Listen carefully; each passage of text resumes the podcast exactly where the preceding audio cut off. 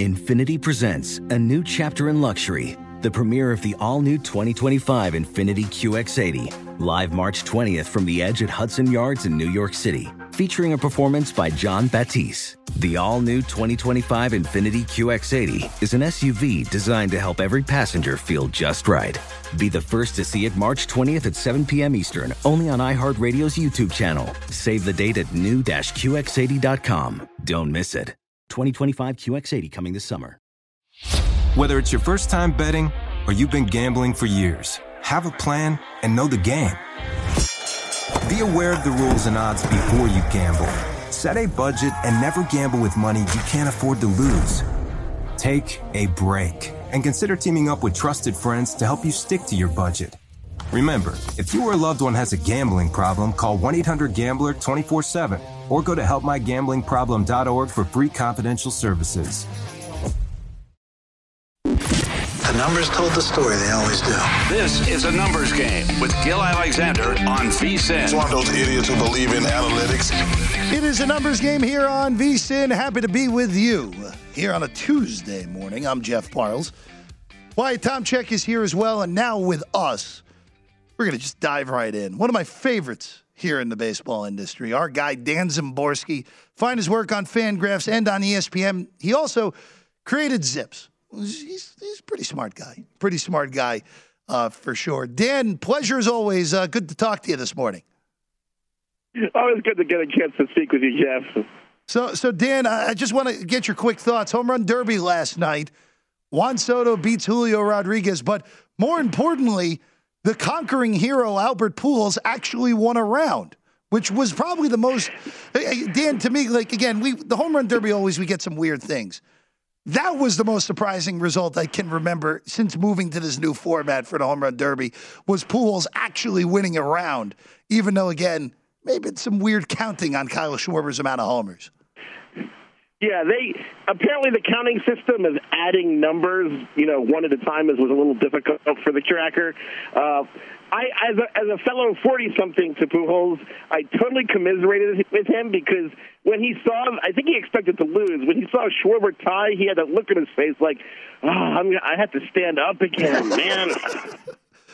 no, it's tr- it's true. It's just like, especially well, first off, Dan. First off, it looked like uh, Albert Albert looked. Uh, looked like me, me, after basically uh, running a mile after the uh, the first round. He, looked completely out of it. Uh, but like you said, it's like, oh man, I, I, have to get back up. But he did win.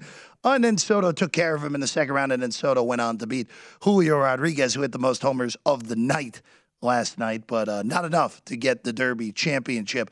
Uh, Dan, uh, All Star game tonight. do you have any thoughts? Do, do, do you do you have any anything in your numbers? That could possibly trigger a bet for anyone, or is this just one of those like, you know what? It's an exhibition. I'm just taking the night off and enjoying watching watching all these all stars just play. Really, that's the best approach to the All Star game because it's it's not played like a real game of baseball. It's played like like one of those ensemble comedy movies where you have a cast of like 75 people who are recognizable and everybody has to kind of show up and give their one liner and, and and shuffle off. It's it's kind of a hard thing to bet because it's just you know uh uh, uh I'm I was thinking of a word that was actually an expletive but uh it's kind of a mess. Uh to, to me the All-Star game is kind of the least interesting part of All-Star week as, as weird as that sounds why? Why is that? It's just because the other the other events are more entertaining, or actually, in all honesty, at this point, finding out who the starting pitchers are, are almost as entertaining. well, it well the home run derby is. I mean, it's an exhibition, but it's a real fun one, and and players seem even more into it than the game itself. I love the futures game. Uh, even the celebrity softball game. I mean, it's nonsense, but it's amusing nonsense. Uh, and then we get the All Star game, which you know there's no real stakes involved. Uh, everybody just plays a little bit and it just walks off. It's it's just not as fun for me, and I I never like betting on something I don't enjoy as much as other things. No, I, I, I understand. I understand what you're saying on that, uh, Dan. Before we get to the second half here, of course, uh, we mentioned Juan Soto, of course, winning the home run derby, but then the news that the Nats are willing to at least listen to offers and potentially trade Juan Soto he's not. Dan, it is very rare that any player like this would even become available via trade. What would it take for you to get a, a even remotely close package to what Juan Soto is actually worth here? You will probably have to give up a good chunk of your top prospects to the system. Like if the Orioles acquired him, they'd probably have to give up Gunnar Henderson and Grayson Rodriguez. Uh, I don't think the Orioles are going to, but that's the kind of package you're going to have to offer the Nats. Now, it's not going to be unlimited because, of course, the Mookie Betts for one year wasn't unlimited either. Uh, so if people think they're going to get an entire farm system out of it, that's probably a little unrealistic. Uh, but it's there are so many teams that would benefit from Soto because he's he's just such an amazing hitter. Even in kind of a down season for him, his numbers are terrific. This is just the best natural hitter in the game, basically, at this point for Soto. And look, there, there are only probably a handful of teams that have farm systems and the willingness to pay a guy $500 million. Really, really only four, I, I would say. The two New York teams, the Padres and the, uh, and the Dodgers would be the four that I think could realistically get in the mix for Soto. But again, uh, who knows if he goes by the August 2nd trade deadline. Dan, just uh, just looking at the first half as a whole, just uh, I'll open the floor up to you very broadly here. What team defied your preseason numbers the most so far? Well, I think you can actually say it's the Yankees, not because I didn't project them to be good, but I didn't project them to be this dominant. Mm-hmm. Uh, now, now, of course, their pace has slowed down a little, but they're 64 and 28 now. They're on pace to have, you know, 110 ish wins. Uh, it's it's a team that has held together better than I thought. Uh, the pitching has stayed healthy, which is one of the kind of the key factors for the Yankees because they've basically been able to start their five desired pitchers all year. They've only had three starts from other pitchers, from uh, Clarke Schmidt and J.P. Sears. And that kind of health it was is kind of a key for the Yankees because once you start getting injuries, their their quality for like starters six through eight drop off considerably. So the Yankees, I mean, have been extremely impressive. Uh, and I think on the negative standpoint, uh, I guess the Angels now are worse than I expected. For for almost a month and a half, they were a lot better than I expected, but the collapse has just been so notable. Uh, even with Trout and Ohtani having just monster seasons, it's it, it. You really feel like there's an ownership change that needs to happen for the Angels to get anywhere. Something something needs to happen with them because I mean, you have this era's Babe Ruth and Ohtani, Trout, who has dealt with some injuries and just went on the IL again. Having having a really good year as well. Uh, the obvious All Star starter yet again for Trout, uh, but again hasn't mattered for the Angels. Uh, that just that 17 game losing streak really derailed all the good magic they had the first six weeks of the season. Dan Szymborski's with us. He's a Fangraphs and of ESPN as well, the creator of Zips. Dan with us right now. Dan, just I, since you brought up the Angels, and, and this is a, a common debate on this network, AL MVP right now. Shohei Ohtani is your betting favorite at most shops. At BetMGM, he's minus 105. Aaron Judge is your second favorite, plus 150, plus 160 pocket on Aaron Judge. If you were voting today, who gets your vote? It has to be Ohtani.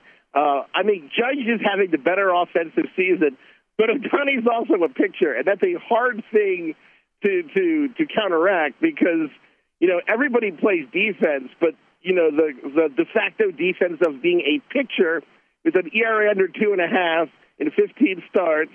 Uh, you know, striking out nearly 13 guys a game. That is a that's like the best defensive hitter in, in baseball history. Uh, I it would be really really hard for me to have an ex- think of any logical excuse other than you know blaming him for the Angels, which is hardly his fault, which is a weird way to vote for me. I don't really consider that. Uh, so yeah, he would be my pick. It's, it's just I, I don't know how to say otherwise. What are the chances you give Ohtani to win both the MVP and the Cy Young, then?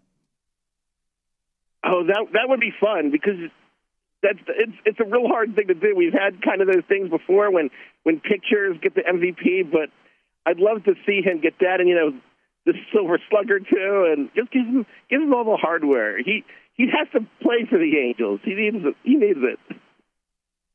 Dan Szymborski with us right now. Dan, just uh, NL side, NL awards, real quick. Paul Goldschmidt's the betting favorite. Odds on minus 110 in the MVP race. Sandy Alcantara, odds on right now, minus 105 in the Cy Young race. If it's not both of those guys in those two races, who would it be? I think right now, uh, if this if if the season was over, uh, I'd I'd actually probably vote for Nolan Arenado. Okay. I think he's. I mean, he's he isn't quite contributing as much offensively as Goldschmidt, but he's also you know a, a terrific defensive third baseman, and that I kind of think is a very underrated position uh, defensively uh, at the major league level because if you look at it. Uh, the, the spread of defensive performances among third basemen is actually one of the highest of any position.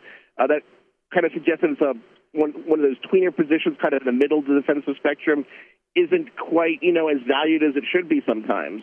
Uh, and you kind of see that through baseball history. There's kind of a, a, a clash between the the, the stone-handed third baseman and uh, and the glove guy.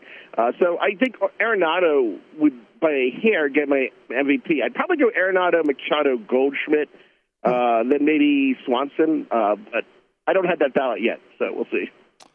Swan, that's, you're the first person to men- mention Dansby Swanson. I, I think I'm I'm banging the drum for Austin Riley here, uh, and that would almost be an emotional hedge for me because that would probably mean the Braves will have caught the Mets in that regard. Uh, Riley, who was as high as seventy to one about three and a half weeks ago, is now fourteen to one at BetMGM. Dan, all right, we got about a minute.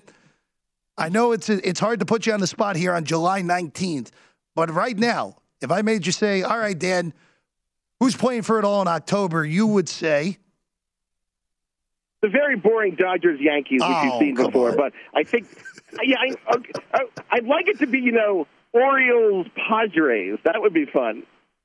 I, But I don't bet that. No, no, don't don't bet don't don't bet that. I you you and I agree. You know it's it's it's interesting, Dan, because there is such for me. There's such a divide between the top five teams and everyone else. Uh, the Mets, the Braves, the Dodgers, the Astros, and the Yankees. No particular order on those five, but look, uh, getting a Yankees Dodgers World Series would make a lot of sense, and the Dodgers Astros World Series. I think to me the two most logical scenarios that we are going to get at this point. But he's Dan Szymborski. Get him on the tweets at his name at D Szymborski is where you find him on Twitter. You can find his great work at fangraphs and ESPN.com as well. Dan, pleasure as always. Thanks for being with us this morning.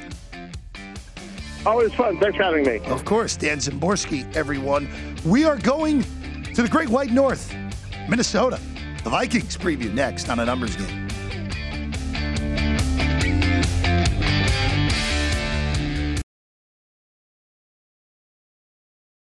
Hey guys, this is Matt Jones, Drew Franklin from the Fade This podcast. We got a great episode coming up, picks in all the sports, football, basketball, we do them all. But here's a preview of this week's episode. Nothing to do with anyone personally, but Creighton is the team every year that the nerds, you know, the basketball nerds, they're like, you know, who's really against Creighton? You know, watch Creighton.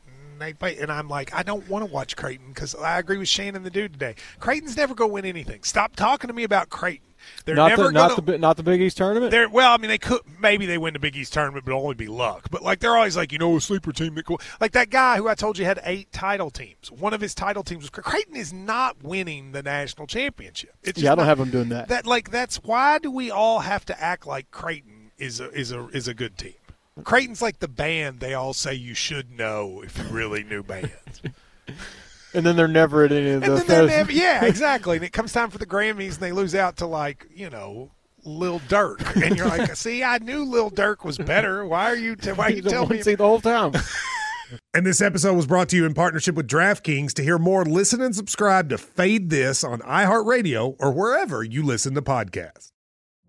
Witness the dawning of a new era in automotive luxury with a reveal unlike any other as Infiniti presents a new chapter in luxury, the premiere of the all new 2025 Infiniti QX80.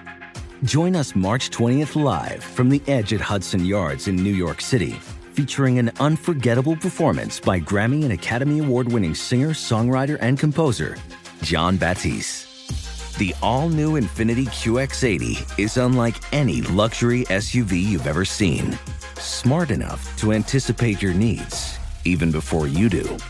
Every line, curve, and detail was thoughtfully crafted so everything for every passenger feels just right. Don't miss it. Mark your calendars and be the first to see it March 20th at 7 p.m. Eastern, only on iHeartRadio's YouTube channel. Save the date at new-QX80.com. 2025 QX80 coming this summer. Numbers Game with Gill Alexander on VSIN, the Sports Betting Network. The VSIN Summer Special is live. For just $19, you get everything we do here at VSIN from now through the end of July. Sign up today, you'll get daily best bets from VSIN, including Adam Burke's MLB Best Bets, NFL preseason coverage, premium articles on golf, UFC, and NASCAR as well. You want the full VSIN experience? Which features daily best bets email, every edition of Point Spread Weekly, use of our betting tools, and a live video stream whenever you want it. The cost is just $19 to be a subscriber through July 31st. Sign up now, vsin.com slash summer, where you take advantage of this great offer. It's a numbers game here on VSIN. Happy to be with you. I'm Jeff Parles. He is Wyatt Tomchek. Shout out to the crew as well. Matt, Jeff, Dakota, doing fine work. Shout out to Matt Hicks as well. I buried his bears this morning. So just an extra shout out to Yeah, our, man our technical director. Double work, and we just said, yeah, the Bears, worst team in the NFC. Yeah, just just burying his Oh. bears earlier in the show. Danny Burke's going to be with us next segment. So about about 13 minutes time from now, uh, 8:30 uh, Pacific, 11:30 Eastern for Danny Burke. We'll see if he buries the Bears as well. Uh, of course, uh, host of Rush Hour and the Chicago City Cast here at the network. But let's go to the Vikings now. The Vikings are this are the next team. They are the highest variance team in the entire NFL for me this year because you have a new head coach in Kevin O'Connell, comes over from the Rams. Mike Zimmer was so done by the end. It just it's funny because Mike Zimmer's just the way that his career path went as a head coach. I thought Mike Zimmer was a very good head coach for a good portion of his tenure in Minnesota. The game just it was just one of those where the game, as soon as it passed him by, it passed him by quickly. And the last three years, you made the playoffs in 2019. You won a playoff game. Actually, won a playoff game in New Orleans before getting stomped in San Francisco. And in the last two years were big time disappointments.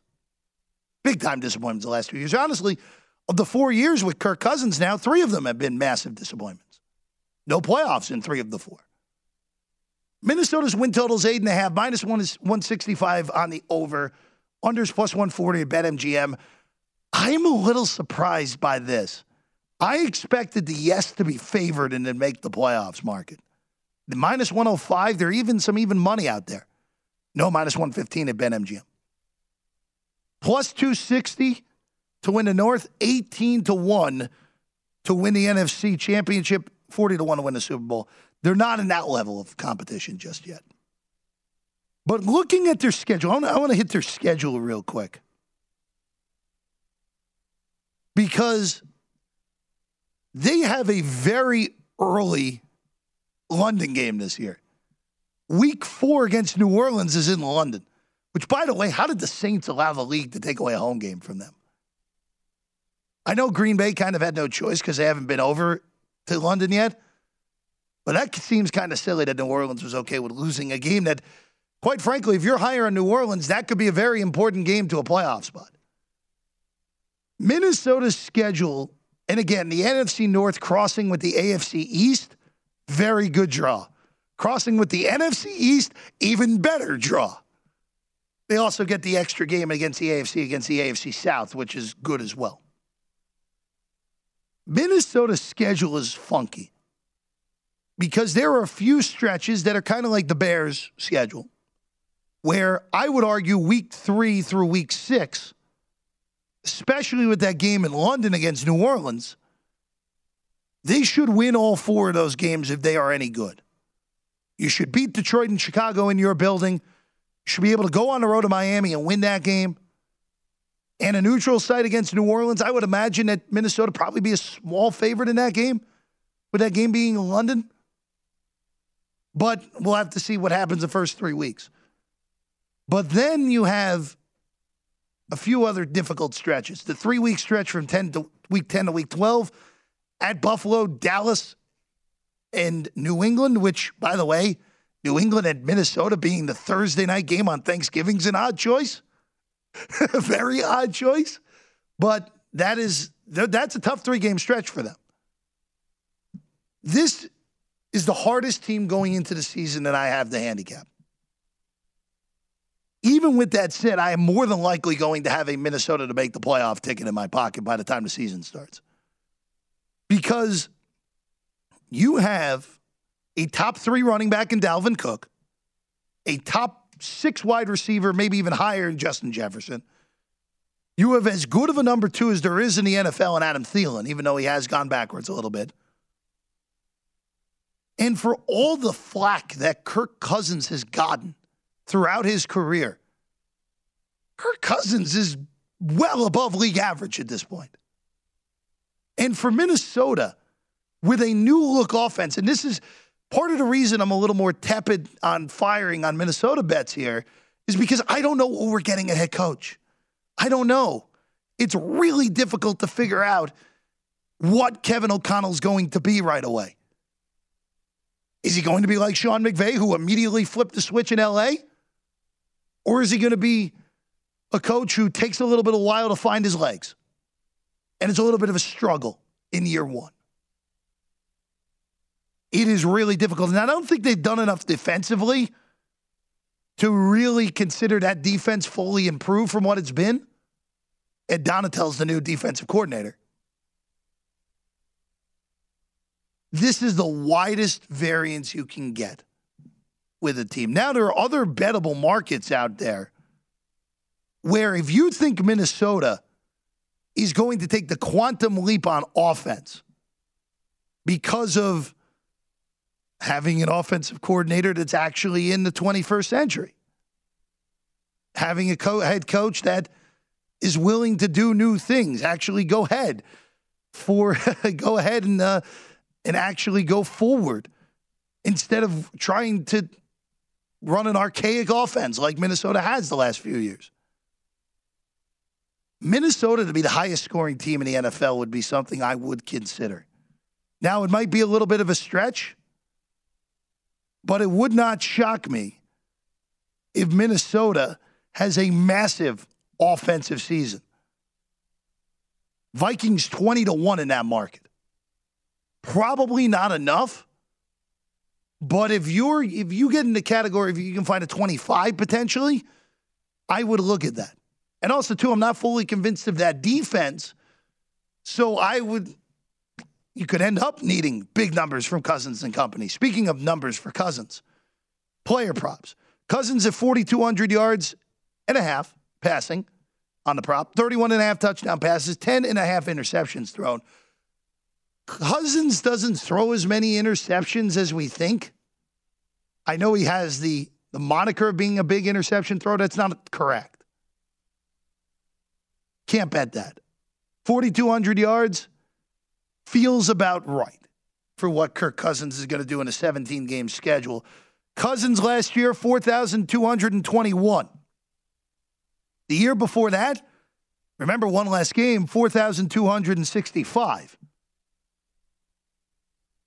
through 13 picks in 2020. The other years in Minnesota, he went under that 10 and a half, by the way. Seven last year, six in 2019, 10 in 2018.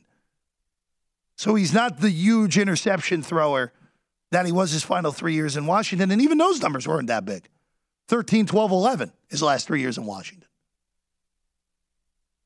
Dalvin Cook, it's just a matter of staying healthy for Dalvin Cook.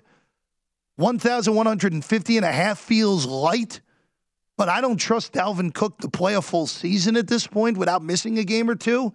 And in this era of the NFL, it is hard to get to that number, regardless of how good you are. Nine and a half rushing touchdowns, that would be a consideration on the over. The defensive guys, Danielle Hunter, 11 and a half, oh, excuse me, 11 and a quarter sacks. I like that over. Za'Darius Smith, 10 and a quarter sacks. I would stay off. Stay off of that. Justin Jefferson, Adam Thielen. Look, Justin Jefferson is a stud. 1350, so 1,350 and a half on Justin Jefferson. That is about right. That is about what I would make it. His first two years, he went over both of those. Went 1,400 in his rookie year, 1,616 last year. He is such a good player. I'd rather have, if you're going to bet overs, I would rather have Je- Jefferson related overs than Thielen related overs. 750 and a half receiving yards for Thielen, 69 and a half receptions, seven and a half receiving touchdowns. Doesn't 750 and a half feel a little light? Feels a little light. I, I, I'm not going to bet it because Thielen had a, a bunch of leg issues last year, and that is hard to get over as a wide receiver. But that feels a little light if Thielen can play 15 games even, maybe even 16 to get over that 750. Widest variance on the board for Minnesota. It would not shock me if Minnesota underachieves and goes 7 and 10. Would not shock me if Minnesota wins the NFC North. But I think I'm probably not going to be able to have the discipline on this one. I'm probably going to end up taking a yes to make the playoffs on Minnesota and not mess around with a win total or anything because 9 and 8, 8 and 9, never know. 8 and 9 may get you in as a seventh wild card in the NFC. Danny Burke coming your way next. He joins us to talk NFC North here on a numbers game on VSIN. A numbers game with Gill Alexander on VSIN, the Sports Betting Network. Back on a numbers game here on VSIN. I'm Jeff Parles in for Gill Alexander. Wyatt Tomchek is here as well. But now with us, he hosts Rush Hour here on this network, 6 o'clock Eastern Time, Monday through Friday. From the city of Chicago, it is our guy, Danny Burke. Good morning, Danny. Good morning, Jeff. How you doing, my man? Good. Uh, I, I just uh, want to ask you real quick because I, I know you weren't too pleased. What happened to your guy Schwarber yesterday? What was that? Dude, tell me that wasn't rigged. I mean, there were so many things about that that were just awful. First of all, eh, you just saw Schwarber's poor performance. And I was saying on the Chicago City cast when I was just recording it, I was like, that would have been like me if I was out there, of course, with different dimensions on the field to where I could actually hit home runs. But then I would have tired out after like five of them because he just kept hitting grounders and low liners. And then his pitcher was just all over the place, taking his time, acting like it was no big deal. And then now you have the controversy of the StatCast for ESPN now counting that 20th home run, to which the way Karl Ravech was saying it, I kind of thought the same thing because that last one, I thought that was tying it. And uh, whoever else was on the broadcast was like, uh, maybe not, maybe not for Pujols advancing. And then they just gave him 19. So uh, that was all over the place.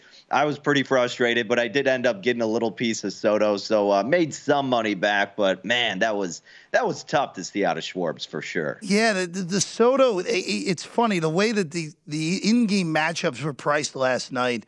There were some really juicy opportunities where Soto going into the final against Julio Rodriguez ended up being plus two fifty.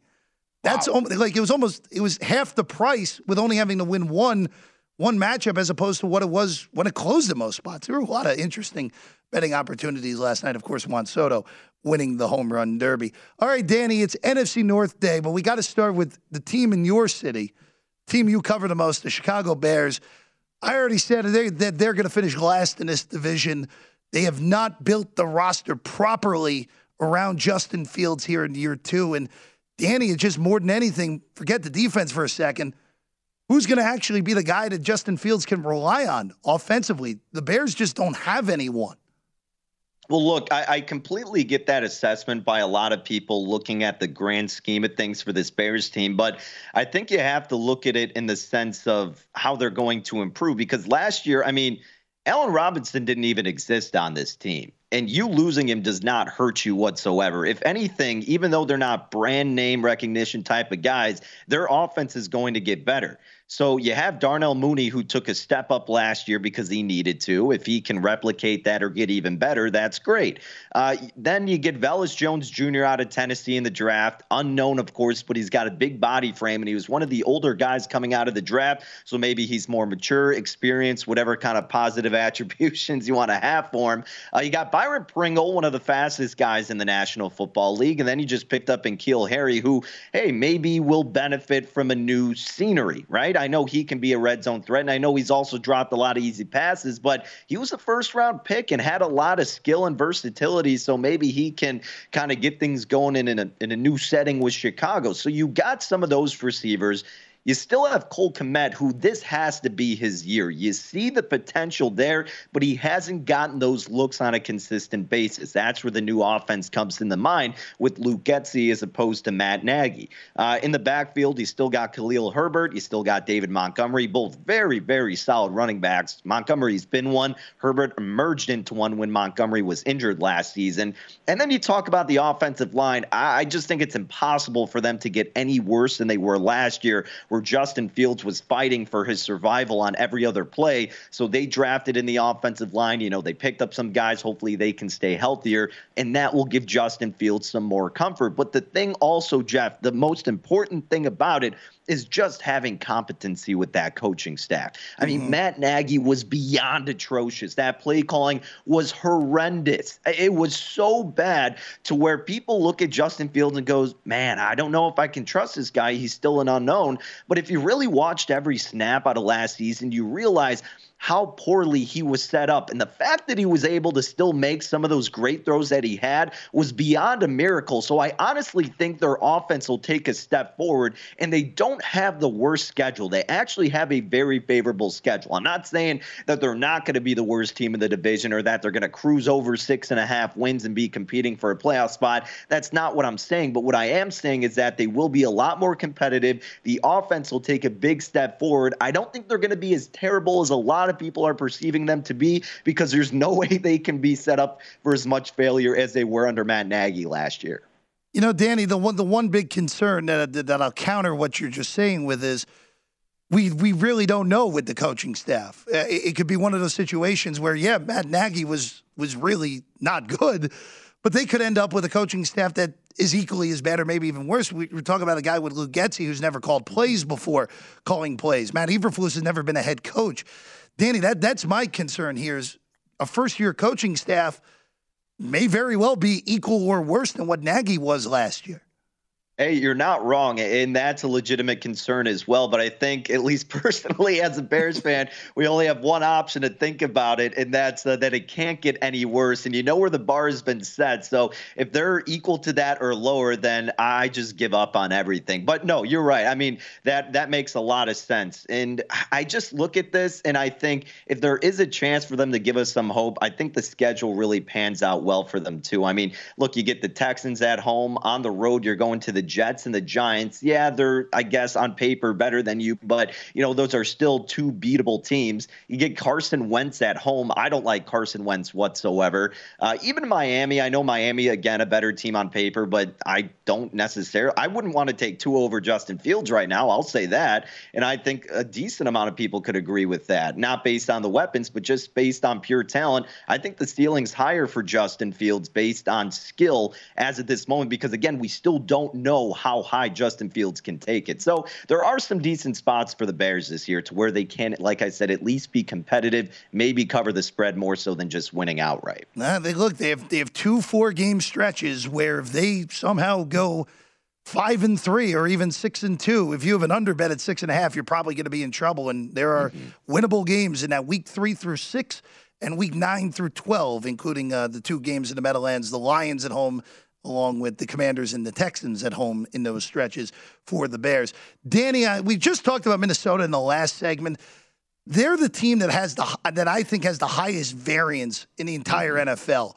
Where if their first year head coach and Kevin O'Connell underachieves and it's more of the same of what we saw the last few years in Minnesota, they can end up going under that win total, ending up under 500 yet again.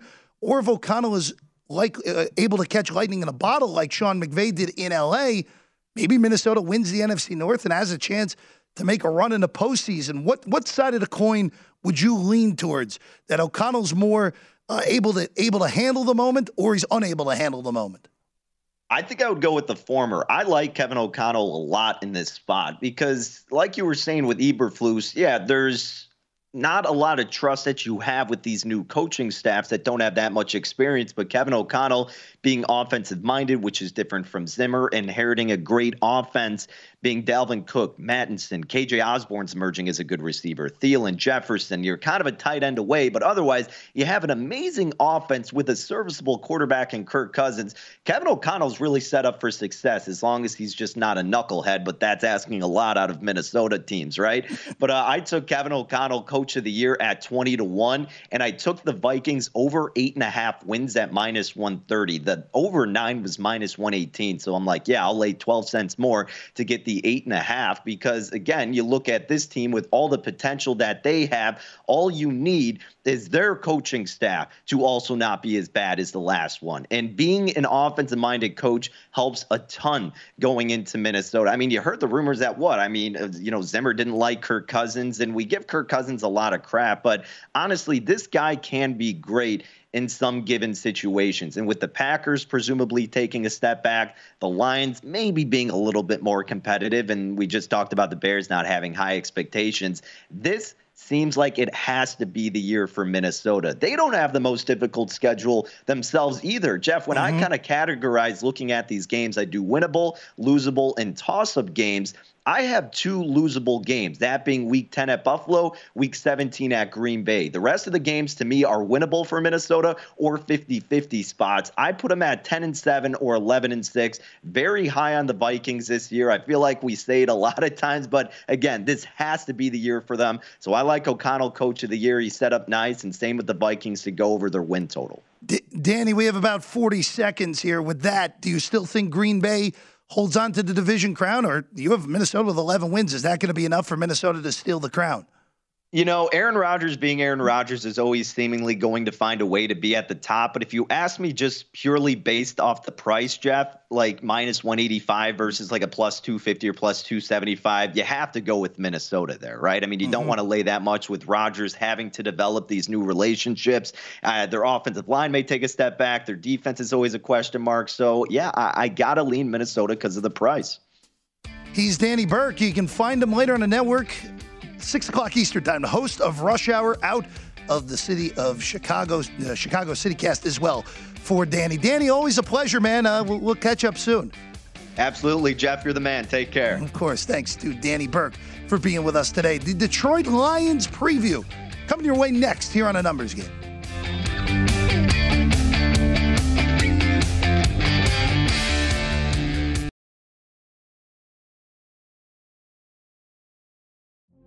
Witness the dawning of a new era in automotive luxury with a reveal unlike any other as Infiniti presents a new chapter in luxury, the premiere of the all new 2025 Infiniti QX80. Join us March 20th live from the edge at Hudson Yards in New York City, featuring an unforgettable performance by Grammy and Academy Award winning singer, songwriter, and composer, Jon Batiste. The all new Infiniti QX80 is unlike any luxury SUV you've ever seen. Smart enough to anticipate your needs even before you do. Every line, curve, and detail was thoughtfully crafted so everything for every passenger feels just right. Don't miss it.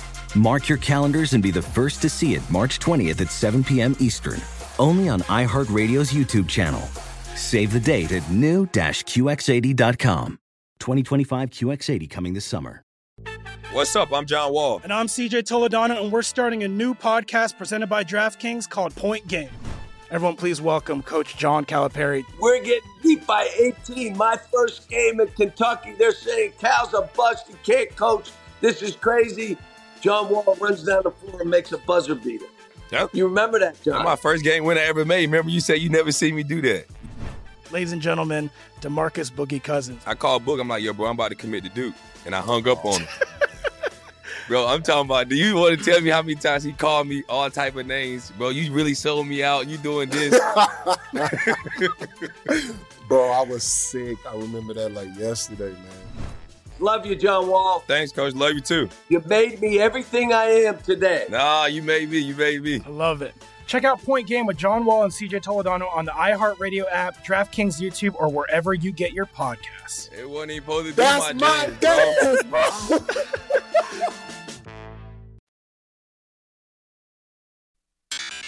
A numbers game with Gill Alexander on VSIN, the Sports Betting Network. BetMGM, the king of sportsbooks, unleashes the spirit of Las Vegas with BetMGM rewards. Every time you make a wager at BetMGM, you can earn BetMGM rewards points that you can redeem for online bonus credit, like free bets and risk-free tokens. Planning a trip to Vegas, you can also convert your BetMGM points into MGM rewards points. that you can use towards dining, shows, and hotel rooms at over 20 MGM Resorts properties located on the Las Vegas Strip and nationwide. BetMGM Rewards, sports betting's premier loyalty program, featuring exclusive offers, incredible experiences, and valuable perks when you wager on the BetMGM app. So sign up with BetMGM or log on today to get an even bigger piece of the action with BetMGM Rewards. Visit BetMGM.com for terms and conditions. You must be 21 or older to place a wager. Gambling problem, call 1 800 Gambler and please gamble responsibly. It is a numbers game here on VSIN. Happy to be with you this morning. I'm Jeff Parles in for Gill Alexander, Wyatt Tomchek in my usual chair. We uh, will get to the conclusion of the NFC North here with the the team that I again. There are some teams that you just can't get over what their reputation is as a whole. And the Detroit Lions are in that category of, of just being a perennial loser, a team that last year won three games, 313 and one season, but a team that at least has, culturally speaking, has moved in the right direction. At least it seemed like it last year where Dan Campbell comes flying in with with the the biting kneecaps remark, and it's like, all right, this guy's going to be a clown. It's going to be one and done. But for winning three games, Detroit stayed in a lot of these games. But the problem is they also got blown out in a lot of games. The Philadelphia game, the Cincinnati game are the two that stand out for sure. Where they were three and a half point home underdogs in both of those games, got blown out games were done in the first quarter. For this year, though, Detroit's win total is six and a half, which is the same as Chicago. Plus 375 to make the playoffs, minus 500 on the no. Plus 850 to win the North. That is down. That is taking money. That was 11 to 1, 10 to 1 earlier at BetMGM. It's now plus 5 8, or 8, 850, I should say. 850 on Detroit. 50 to 1 on the NFC Championship game champion. 125 to 1 to win it all. Don't bet those. Don't bet the NFC Championship. Don't bet the Super Bowl. They're not good enough. Don't do that. So, really, what the betting question for Detroit is, and we, we talked about this a little bit earlier with Drew Dinsick, how do you evaluate Jared Goff? Because if you think Jared Goff is in a mid tier as opposed to bottom tier NFL starting quarterback, then Detroit going over six and a half makes a lot of sense. Because if you look at Detroit's schedule, there are winnable games the first five weeks of the season. They have a very early bye. They have a week six bye. They open the season at home against Philadelphia. We're going to learn a lot in that game. By the way, the Eagles will take money. That's just the way it's going to go in all likelihood. They play the Commanders week two at home. I am very low on the Commanders, as we said yesterday. I've them finishing last in the NFC East. It's a game that if Detroit is competitive against Philadelphia and Washington loses against Jacksonville, Detroit should be favored. Week three at Minnesota, we talked about it two segments ago. The Vikings, high variance. You don't know what you're getting on a weekly basis from them. Get some weird results in that. They get Seattle week four. We'll have the NFC West on Thursday. Very low on Seattle this year. The whole market is low, obviously. No Russell Wilson anymore. A defense that isn't good, and Pete Carroll is still there for some reason. At week at New England week five, I don't think it's impossible that if things go right, Detroit could pull a big upset there. But more than likely, if you're Detroit and you're a Detroit backer of an over six and a half or a bloated number to win the division or make the playoffs, you are going to learn very quickly what you're getting out of this team. If they start one and four, you're not winning your bets in all likelihood. Because after that first five game stretch, yeah, their schedule isn't overly difficult. They get the Bears twice after the bye. They get a home game against Jacksonville. They go on the road to the Jets in Carolina, who could be, and the Giants as well, could be three of the worst teams in the league potentially yet again. But if you if you are going to win an over six and a half on a win total, if you're going to win a big bloated price to make the playoffs, the Lions need to start two and three at a minimum in those five games. They have to get two of those first five wide. If they don't, you're probably looking at a longer season. And the interesting thing will be remember, a lot of these books throw up alternate win totals during the season, the in play season win total. If Detroit gets off to a hot start, you may be able to try to middle that. Because let's say they get off three and two, okay? Three and one, actually. Go three and one through a month. That number is going to be seven and a half, maybe even eight and a half with heavy juice on the under. I would go for a two win middle if you can get a heavy juice under eight and a half. I don't see how to get to over 500. Even with the schedule not being the strongest, this team is not quite there yet. They had a good draft. They got Jameson Williams. I'm curious to see when we see him because that will be when the offense takes an extra step. Now, the problem with that is, of course, the easy stretch, as we said, is to open the season.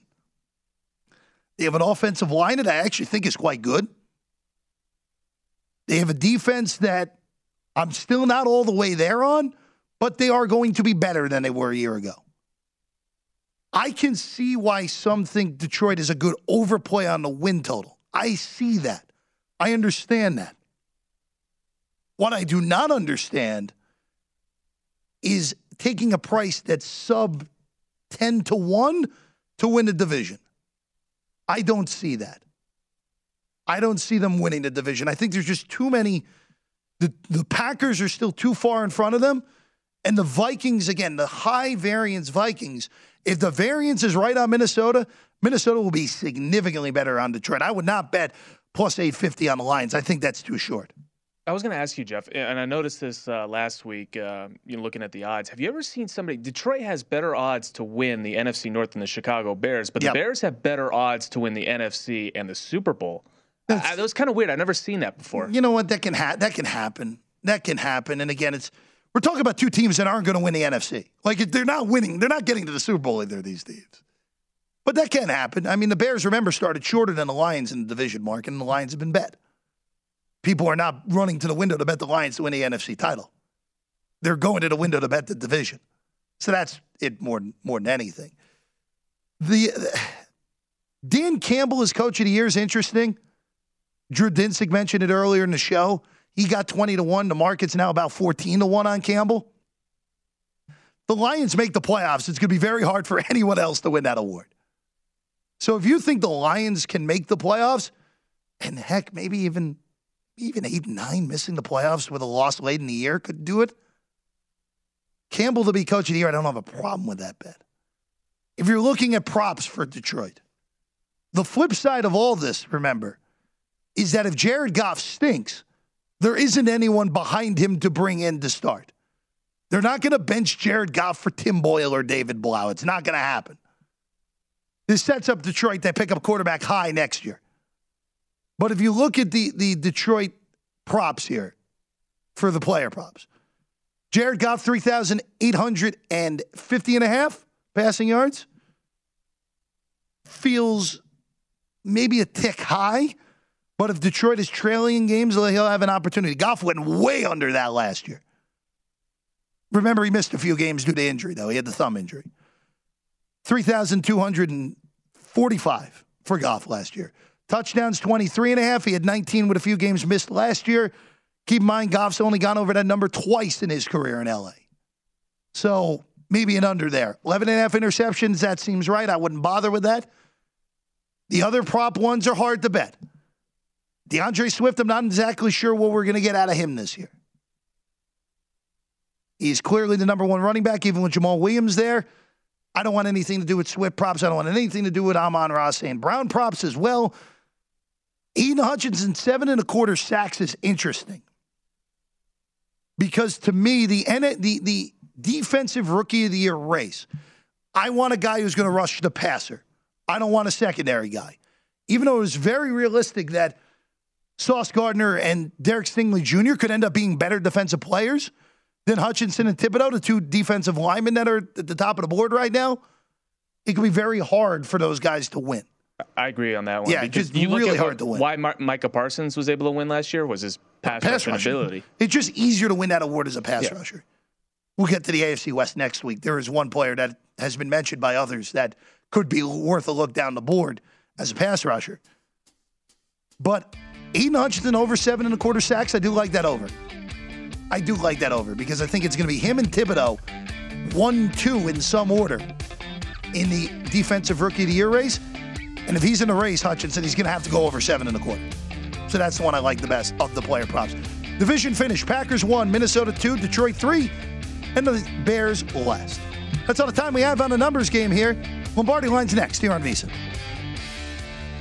Infiniti presents a new chapter in luxury, the premiere of the all new 2025 Infiniti QX80, live March 20th from the edge at Hudson Yards in New York City, featuring a performance by Jon Batiste. The all new 2025 Infiniti QX80 is an SUV designed to help every passenger feel just right. Be the first to see it March 20th at 7 p.m. Eastern, only on iHeartRadio's YouTube channel. Save the date at new-QX80.com. Don't miss it. 2025 QX80 coming this summer. Whether it's your first time betting or you've been gambling for years, have a plan and know the game. Be aware of the rules and odds before you gamble. Set a budget and never gamble with money you can't afford to lose. Take a break and consider teaming up with trusted friends to help you stick to your budget. Remember, if you or a loved one has a gambling problem, call 1 800 Gambler 24 7 or go to helpmygamblingproblem.org for free confidential services.